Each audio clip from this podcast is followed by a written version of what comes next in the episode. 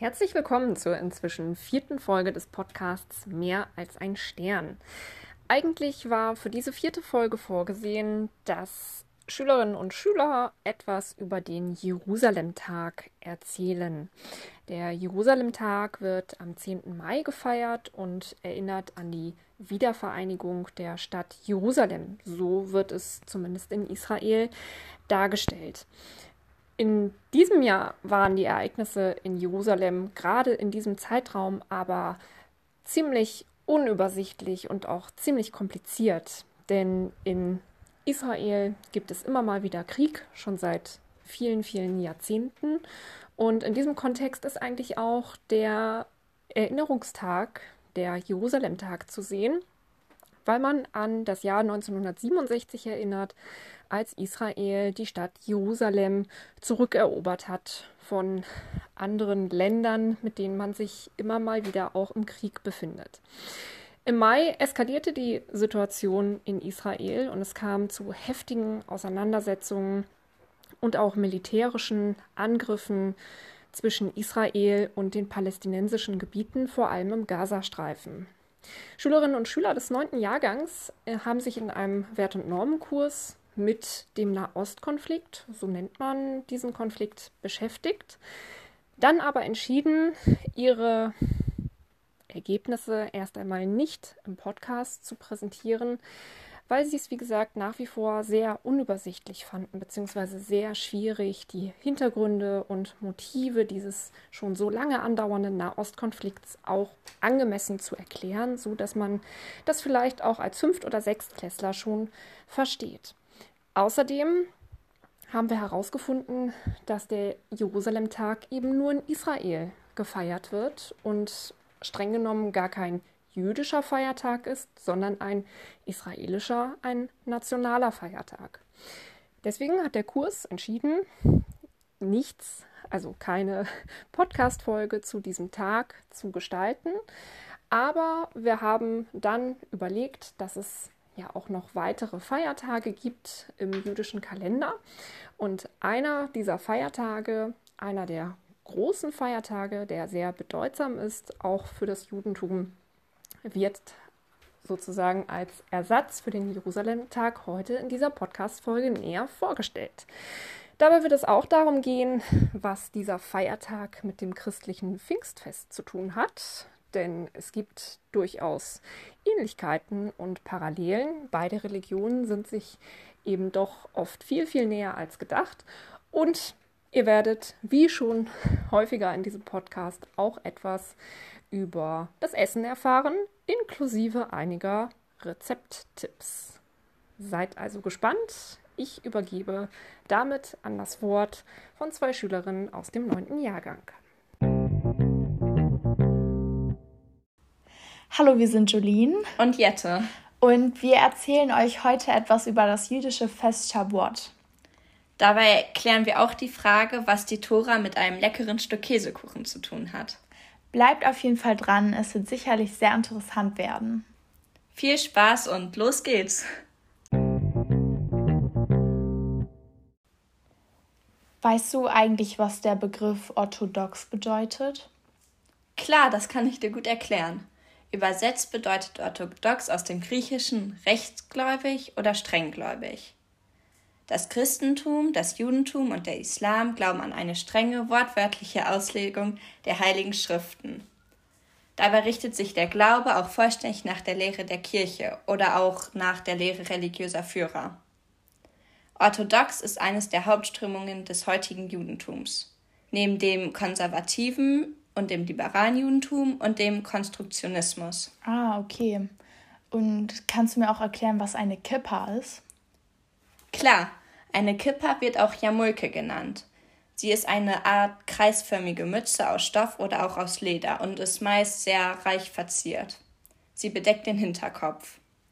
Die Form und die Farbe geben dabei Auskunft über den religiösen, politischen oder auch parteipolitischen Hintergrund des Trägers.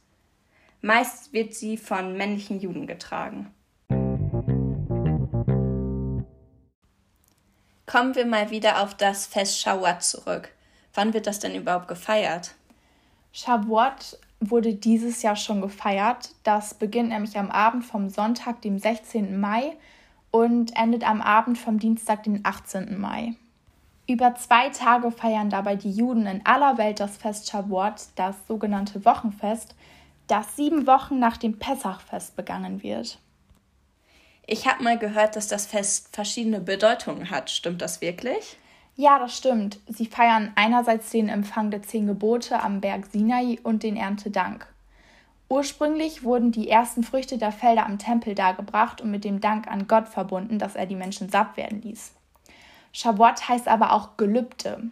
Deshalb denken die Juden an den Bund, den Gott mit dem Volk Israel geschlossen hat. Christen feiern ja auch das Fest Pfingsten. Kannst du mir dazu noch mal etwas erzählen? Also, erstmal ist es wichtig zu wissen, dass Pfingsten das Fest des Heiligen Geistes ist. Weder Gott noch Jesus, sondern eine Kraft des Glaubens für Christen weltweit, die nicht an eine Figur gebunden sein wollen, wird gefeiert. Meist wird dies gefeiert mit Prozessionen, Festen oder auch Andachten. Gibt es eigentlich irgendwelche Gemeinsamkeiten oder Zusammenhänge zwischen dem Fest Shavuot und Pfingsten, weil das ja auch ungefähr im gleichen Zeitraum gefeiert wird? Tatsächlich gibt es einen sehr wichtigen Zusammenhang. Beide Feste stehen nämlich für die Kernbotschaft ihrer, ihrer Religionen. Das Pfingstfest für den Heiligen Geist, der über die Jünger Jesu gekommen sein soll, und das Shavuot-Fest über die Gabe der Tora, also die fünf Bücher Mose. Dadurch, dass sie so nah aneinander liegen, könnte es auch sein, dass sie auf den gleichen Tag fallen? Ja, das war tatsächlich 2019 der Fall.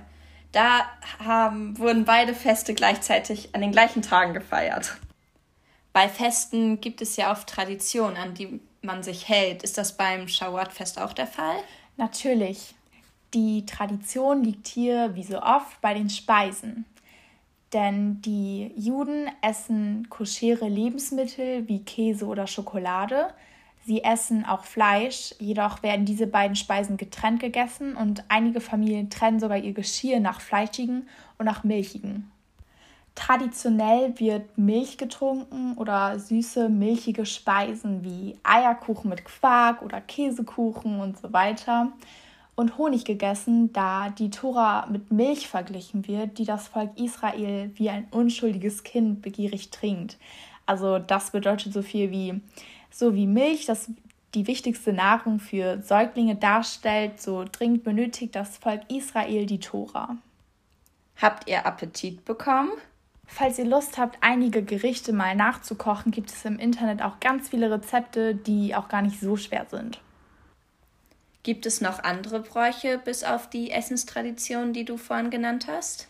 Ja, Synagogen und Wohnungen oder auch Häuser werden beispielsweise mit Blumen geschmückt. Das Grün und der Duft sollen an die Erstlingsfrüchte erinnern. Und in Erinnerung an die Gesetzgebung am Berg Sinai werden Mehlspeisen so geformt, dass sie Ähnlichkeit mit den Gesetzestafeln oder einem Berg aufweisen. Es gibt auch zum Beispiel solche Kekse, die kegelförmig sind und dann symbolisch für den Berg stehen. Was interessiert dich denn am Fest Shavuot am meisten oder was gefällt dir daran am besten? Gefallen tut mir am besten die Essenstradition, aber ich finde es auch sehr interessant, was die Milchprodukte für eine Bedeutung haben.